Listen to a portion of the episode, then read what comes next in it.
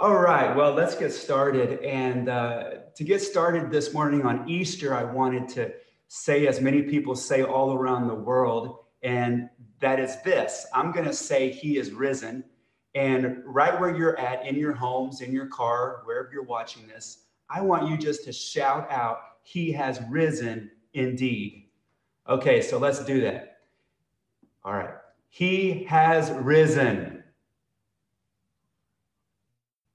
Amen. He has risen indeed. We serve a risen God, a risen Savior. And that's why we celebrate Easter today, because Jesus is alive. I want to remind you that this season, and really our whole lives, but what we're celebrating is all about Jesus Christ. There's many times we get wrapped up in the peripheral things of a holiday season, or even when we're reading our Bibles, we get wrapped up in peripheral things, but I want to remind you that this is all about Him. As a matter of fact, the Bible is all about God. Um, sometimes we read the Bible through the lens of our own experiences. We read the Bible through um, our pain or our hurt, and we're trying to find scriptures that will speak to us. But I want to remind you this morning that the scripture is all about God. As a matter of fact, in just Genesis chapter 1, God, it's mentioned 39 times in the 31 verses. He's, I think he's trying to get our attention to say, the book that you're reading is all about me. It's not about you, it's about me. And it's about my love. It's about how I came to rescue mankind. It's about how great I am. God is an amazing God who loves us. And um, as we get started today as well, I want to remind you something about Jesus. A few weeks ago, or actually a few years ago, I'm sorry, I had a young man tell me that if we remove Jesus out of the Bible, he is just an ordinary man. There's nothing great about Jesus. And I took a moment and paused and thought about it. And I said, okay, let's just talk about Jesus outside the context of the Bible. I said, there is three things about Jesus that cannot be said about anyone who has ever lived, who's ever lived before us, today, and in the future. And these three things are very simple. Uh, first of all, about Jesus, he was prophesied about.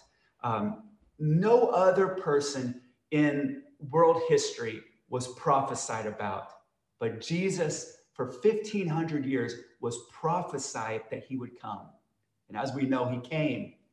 The second thing about Jesus that's so amazing to me is not only did he come, but when Jesus came to this earth, he came with such power that he split time in half so that anyone who's ever lived has to base their birth date off of the birth date of Jesus Christ. I was born in 1978. And what that basically means is I was born 1,978 years after Jesus was born.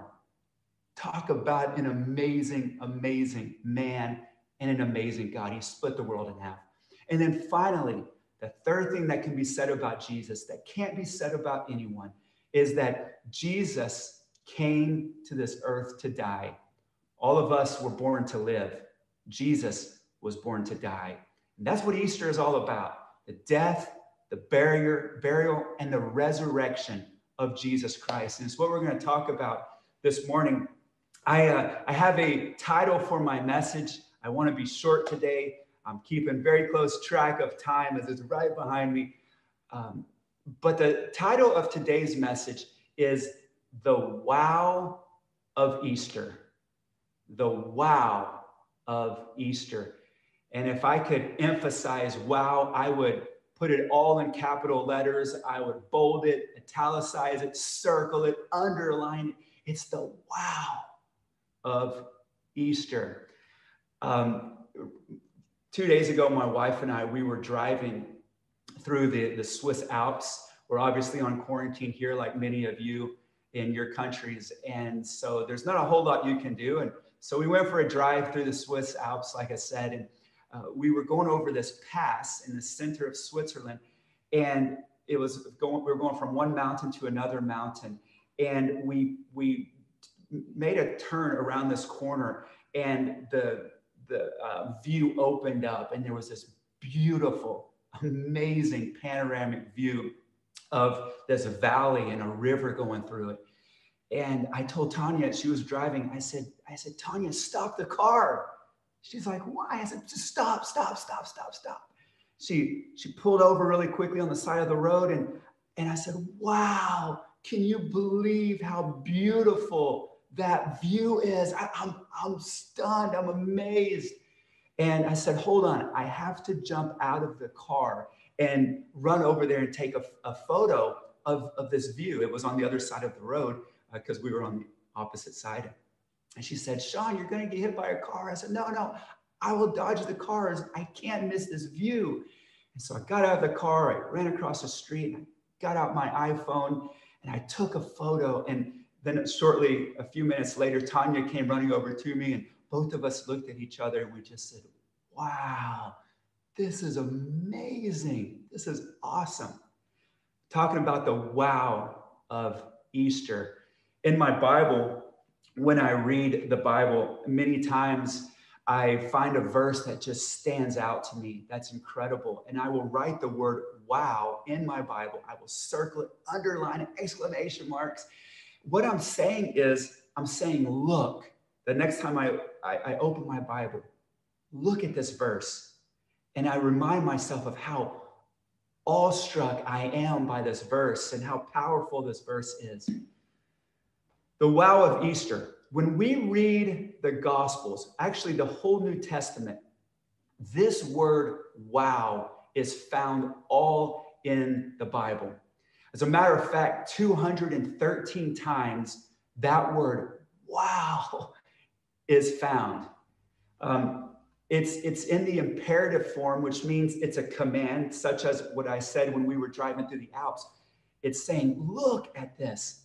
But it's more than just the command look. It is the word look, but with great expression to it. You got to see this. It blows my mind.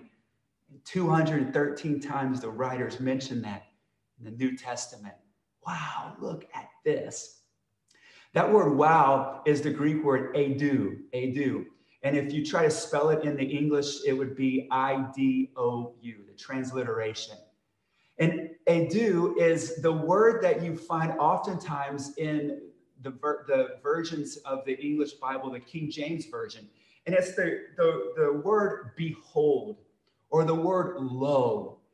And the, the tragedy today is that many of our modern versions, they actually take this word out of the, uh, the, the translations because they feel like it's um, redundant.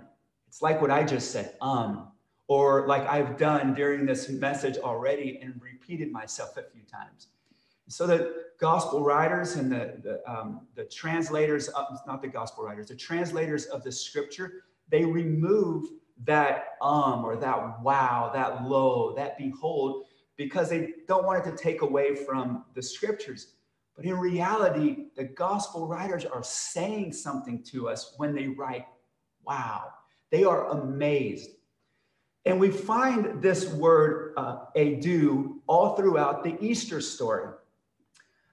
Uh, you have to remember that Matthew, Mark, Luke, and John were not written whenever Jesus left the earth, like the next day. They didn't. They did not get out their pen and paper and start writing the, the Gospels. No, Matthew was actually written 50 years after Jesus ascended to heaven. Luke was also written 50 years later. Mark, 35 years after Jesus left the earth, they write in they write these gospels. And it's amazing that we find the word wow all throughout their writings. Because what it's showing us is that 50 years later, let's take Matthew. Let's just do a case study on Matthew. 50 years later, Matthew is probably 70 years old writing the gospel story is still blown away at what he saw, at what he heard, at what he experienced. It hasn't left him. He still had his passion. He still had his, his um, admiration of what took place. And so as he writes the Gospels, he pauses throughout his story and writes, Wow. There's 28 chapters in the book of Matthew, and 59 times Matthew writes, Wow, can you believe this? Lo, behold, check this out. We're talking about the wow of Easter. And what I've done is uh, I've pulled a few verses out of the book of Matthew only that Matthew writes wow in during the Easter story. And I want us to look at them because I want to draw attention to some of the storylines that, are taking place in this Easter message. And the whole premise of it is again, Matthew is saying, What an amazing God. What an incredible Jesus. What an incredible thing that happened during those three days of Easter. Matthew is blown away. So let's jump right into it. First of all, during the arrest of Jesus, Matthew writes this in Matthew chapter 26 and verse 51. Matthew says, And behold, and behold, and wow, one of them, which were with Jesus, stretched out his hand, drew his sword, struck the servant of the high priest ear off, and, and cut his ear off, smote his ear. Okay, as a background, really quick for you who are watching, and I hope we're still live. Um, but as a background, Jesus is getting arrested. And when he goes to get arrested, Peter freaks out whenever Jesus gets arrested, grabs the sword of the high priest, pulls it out, out of the, the sheath, cuts off the servant of the high priest's ear. And then Jesus without even thinking, reaches down, probably, most likely, grabs that ear, puts it back on the servant of the high priest's head, and then he talks to Peter. Matthew says, I, I could not believe what happened. I was blown away. I was blown away. I think one of the things that he was showing us was that during this time, Jesus, who was under so much stress and so much pressure, still had so much love and compassion from even those people who were arresting him that he would take a moment and heal that person and still teach a spiritual lesson to Peter that Peter needed to learn in that situation. Matthew, 50 years later, says, I, I just I just couldn't believe that that just happened. I couldn't believe what I saw during that arrest. And, and as a matter of fact, when you read on five verses later, it says the disciples deserted Jesus.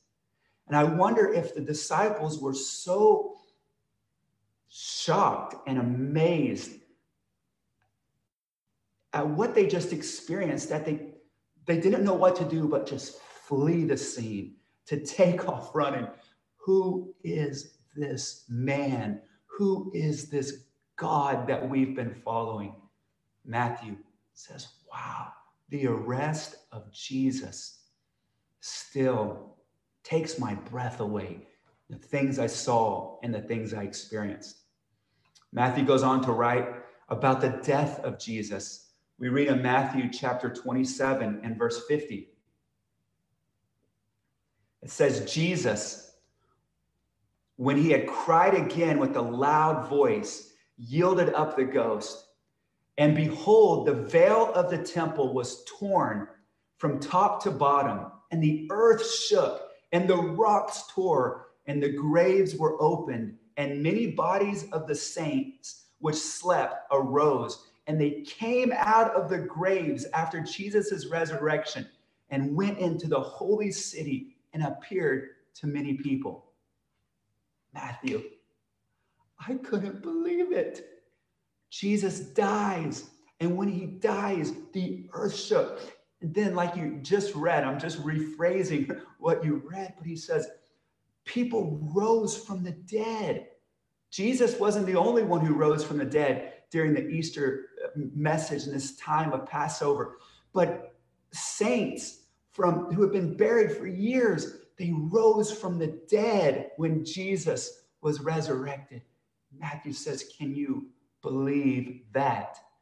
One of the stories of Easter is not only how Jesus rose from the dead, but how he raises us from the dead.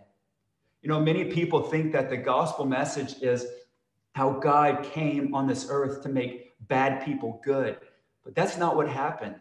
Jesus actually came to make dead people live.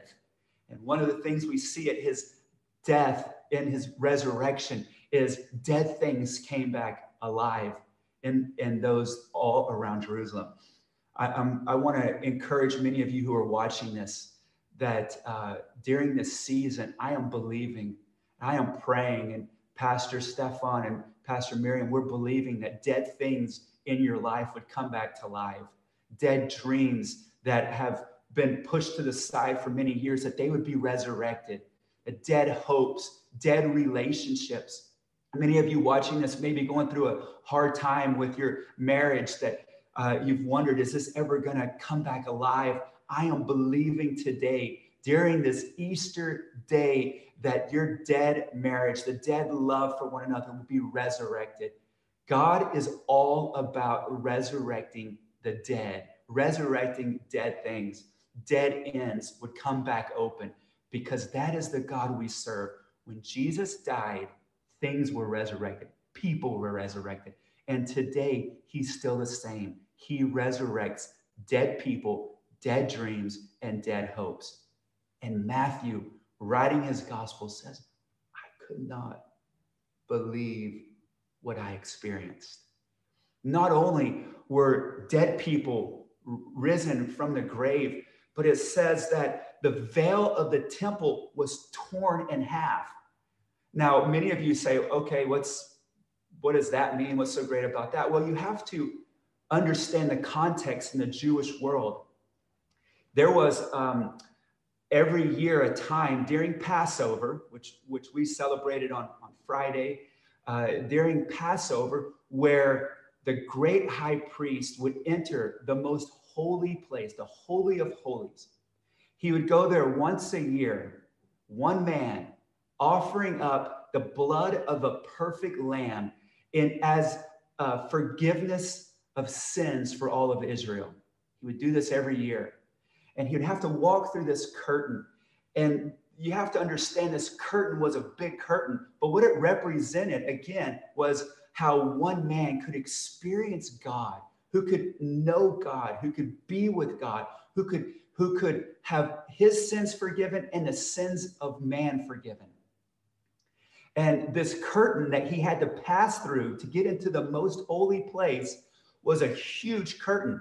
The curtain was 20 meters tall, 60 feet tall. It was 10 meters wide or 30 feet wide, and it was about 20 centimeters thick or eight inches thick. This curtain was huge. It wasn't just a small little, you know, curtain that we see hanging in our houses. This thing was massive. As a matter of fact, uh, historians say that if people wanted to open that curtain, it would take 300 men to just open that curtain.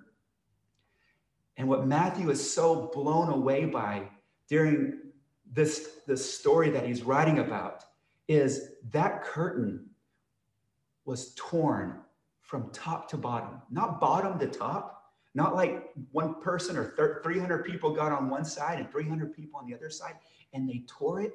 No, he said it was torn from top to bottom. Just a few kilometers away when Jesus breathed his last breath and he said, It is finished. And he breathed out his last breath. Caiaphas was just passing through that curtain and the invisible hand of God ripped it. And what he was showing all mankind was that the eternal mercy seat and the blood of Jesus was the final sacrifice for the sins of the world. And after that, the, the, the writer of Hebrews says, Now we can enter into his presence. We can come into his throne and receive mercy and find grace to help us in our time of need. Matthew was blown away. He said, wow, when Jesus did that, God tore the veil, God tore that curtain, and we can come to him now. That the final lamb has been sacrificed. He's blown away. He says, rocks were broken, rocks were torn. There was a great earthquake. When you read this in the original Greek, there wasn't just an earthquake right there in Jerusalem. There was an earthquake that took place all over the whole world. The world shook when Jesus died. The world revolted. No, when Jesus died. As a matter of fact, in, in another gospel outside of Matthew, it says that whenever he died, um, it says that the whole world went dark. It's, it's an amazing uh, picture. When you read the Bible and the gospel stories, you will see these full circles that happen, full circles that take place. And uh, one thing that Matthew is emphasizing and the gospel uh, writers are emphasizing on is that when Jesus was born, it was midnight and there was great light. That full circle, now it's midday and it was great darkness. It's a full circle that God came what, and did what he came to do. He finished his task. And Matthew says, Wow, the rocks split, the earth shook, the the, the stars, the sun quit shining. It was great darkness. People rose from the dead. He says, Behold, idou. Wow, I'm amazed at what God did. You know, um, I, I heard the story of a missionary who went to China 100 years ago and he needed someone to help him translate some, uh, some sermons that he was going to preach and he couldn't find a translator who was a Christian. He looked everywhere. There were no Christians anywhere. And so he went to an English teacher there in, in uh, China and he said, Hey, would you translate my, my preaching for me? And the guy said, Sure. He said, You know, if you're going to pay me, I'll translate. And so as uh, as the, the speaker, as this, this, uh, this missionary named Sam Boyle began to talk about the Easter story, the translator was so excited. He said, Wow, all these things are happening. But whenever it got to the place where uh, the tra- where where Sam, the missionary, said that Jesus rose from the dead, the translator said, "Wait, wait, stop, stop, stop! They're never going to believe this story." And whenever Matthew is writing the Gospels, it's almost like he's saying, "Hey, guys." I know this story sounds unbelievable, but I was there. I saw it, and I am amazed 50 years later. Wow, the wow of Easter. He says it blows me away. He goes on, just again, he in, Matthew, uh, he writes in, in chapter 28. Uh, this is a story of uh, when Jesus rose from the dead, and the two Matthews I mean, the two Marys have run to the tomb of Jesus. Matthew 28, uh, verse 2 through 4, it says this. It says, And behold, there was a great earthquake, for the angel of the Lord descended from heaven. And he came and he rolled back the stone from the door and he sat upon it. His countenance was like lightning, and his clothes were like snow. And for the fear, and for fear of him, the keepers that were looking at the tomb, they shook and they fell down like dead men. Just like when Jesus died, the world shook. Matthew now says, okay, here we go again. Jesus rose from the dead and the earth shook again. This huge angel, he came down. He, he, he was so big, he sat on this massive rock and his clothes, they, they were glowing white and his appearance was like lightning, like like thunder. It was amazing what just happened. He continues on to talk about the angel in Matthew chapter 28 and verse 7, just three verses later, that not only is Matthew blown away, but the angel looks at him and he says, Go quickly. The, again, this is the angel looking at the two Marys, and he says, Go quickly and tell the disciples that he is risen from the dead. And now watch this. It's not only Matthew, the angels, the angels, they say, Whoa, idou, behold, Jesus is going into Galilee And there you're going to see him. See, I have told you. Not only is Matthew amazed, but now the angel is amazed. God is going before you. He wants to meet with you. And I'm, and behold, I've told you, like the angel saying, Wow, this is awesome. Jesus is going before us. You know, still today, Jesus is going before us. He wants to meet with us, He wants to meet with you. He's already prepared a place for you to meet with Him, and He's eager, He's passionate for you to go before Him. So eager that even the angels in heaven, they say, Behold, wow, look at this. God is going before you.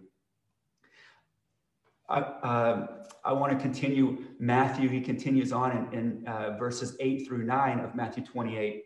He says that as uh, the two ladies departed quickly from the tomb, they left with great fear and with great joy, and they, they ran to bring the disciples good news. But watch this. It says, And as they went to tell his disciples, behold, wow, Jesus met them and he says, Hello, all hell, hello to you guys. And it says that Mary, the two Marys, they came and they held him by the feet and they worshiped him. Not only was the angel amazed that God was going to go before the people, and mankind, and would wait for them, but Matthew was blown away that Jesus couldn't even wait for Galilee. He met the two Marys on the way. He said, Right now, I want to meet with you, not in the future, not in Galilee, but today. The, the veil again has been torn and you can be with me. And Jesus wanted to meet with the Marys right then and there. And the Marys were so amazed that they came and they held him by the feet. They said, Jesus, we love you. We love you. You have risen from the dead. We're so thankful for you, Jesus. And they worshiped him right now, today, in Easter is the perfect time to copy the Marys and to bow at the feet of Jesus and say, Jesus, we adore you. We love you. You have risen from the dead and you are alive and you are here. And we just want to just throw our adoration and our praise on you. Jesus was so passionate to meet with him, meet with those two ladies and Matthew says, Wow, can you believe this?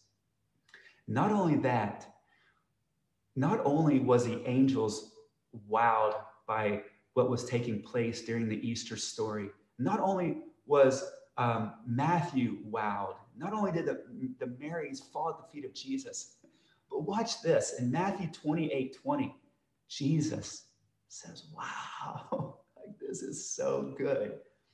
28 20, he says, Go ye therefore. He's talking to the disciples and teach all the nations, baptizing them in the name of the Father and of the Son and of the Holy Spirit. And then watch, teaching them to observe all things whatsoever I have commanded you. And, and wow, and lo, the word lo there is the word, the same word, idou, lo, wow. I am with you always to the very end of the world. Amen. Last thing Jesus says in Matthew, he says, Wow, guys. Wow, you're amazed.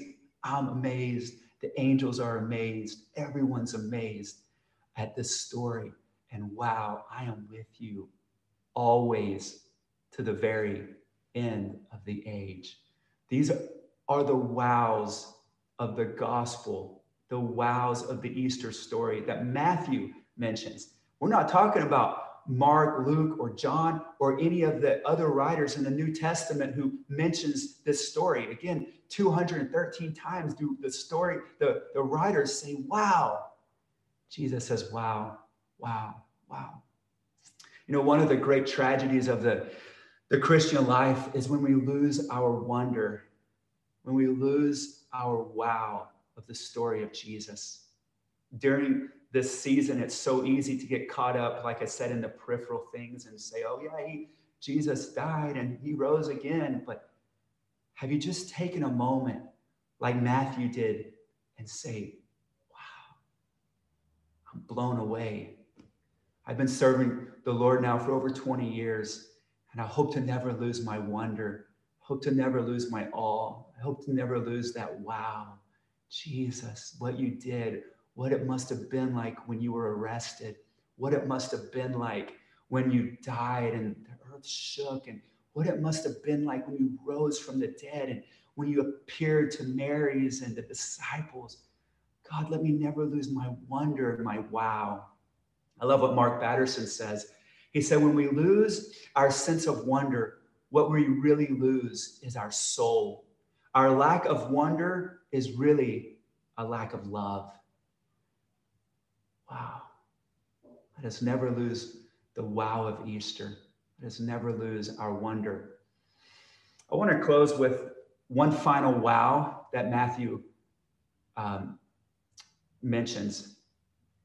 Or actually, let me finish with one final wow that I have not mentioned yet. And the reason I didn't mention it um, is because it's not there. And it's whenever Jesus was crucified. Nowhere do we read um, Matthew saying, and wow, this is what happened when Jesus was crucified on the cross. He never says that. All Matthew writes, all Mark writes, all Luke writes, and all John writes about this most pivotal time in the history of the world and the exclamation point of the gospel story and why Jesus came was that time he was crucified. Not the arrest, not what happened when he rose from the dead, although we celebrate those things, but it was it was that death on the cross. And nowhere is there a wow from any of the gospel stories. All it says, all four accounts, is they crucified Jesus. That's it. No wow. No details of the crucifixion. No details leading up to the crucifixion. No details afterwards. All we have and what we draw our um, his, history on is what people wrote about in those days on what it must have been like to die on a cross, what it must have been like to have been crucified. But nowhere does the gospel writers ever allude to the actual details of Jesus being crucified. They, they, they go into great te- detail again how he's mocked and how he's how he's mocked by being dressed in a purple robe and the crown of thorns and how he's blindfolded and how he's slapped and how he's how he's hit and how he's beaten. But the actual crucifixion of jesus are all the same.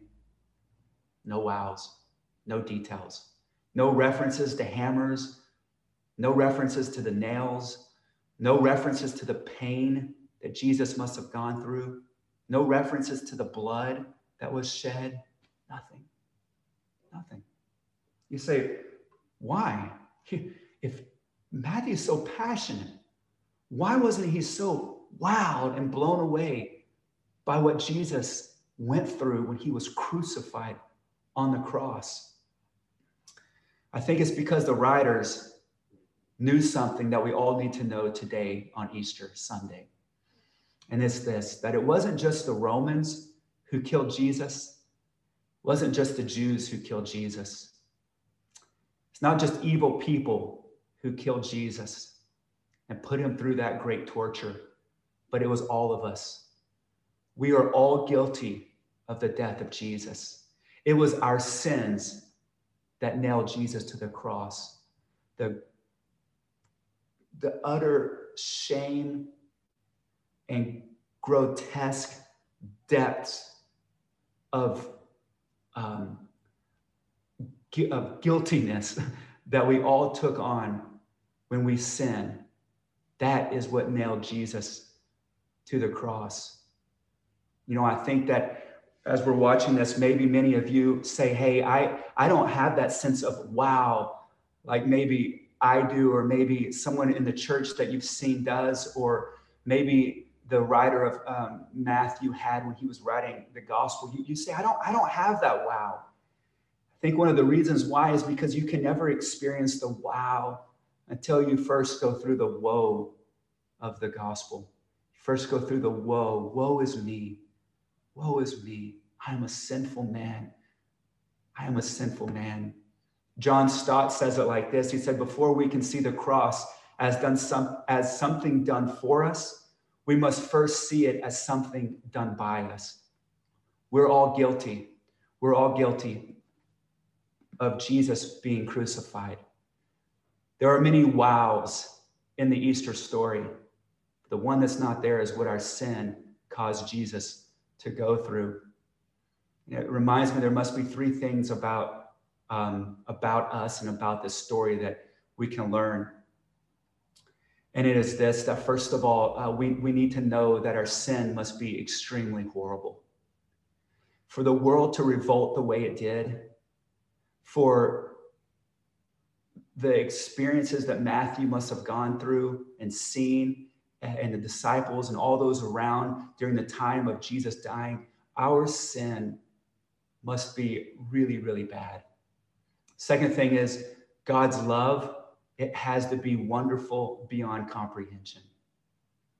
And finally, third, salvation is a free gift. There's nothing left for us to pay and nothing left for us to contribute. Jesus died on the cross. Jesus rose from the dead. And the whole story is full of wows. But we must humble ourselves at the foot of the cross. We have to confess our sins, deserving nothing but judgment for our sins, and receive from Him the full grace of forgiveness that he, and, and accept what He paid for on that cross. And then we can all say, as Matthew said, Wow, amazing grace, how sweet the sound saved a wretch like me the wows of the gospel. Let us never lose our wonder. Let us never lose our passion. And if you don't have that wonder and you don't have that wow, that sense of awe of who God is in the, in the story of Easter, it's probably because first you need to bow and humble yourself at the feet of the cross.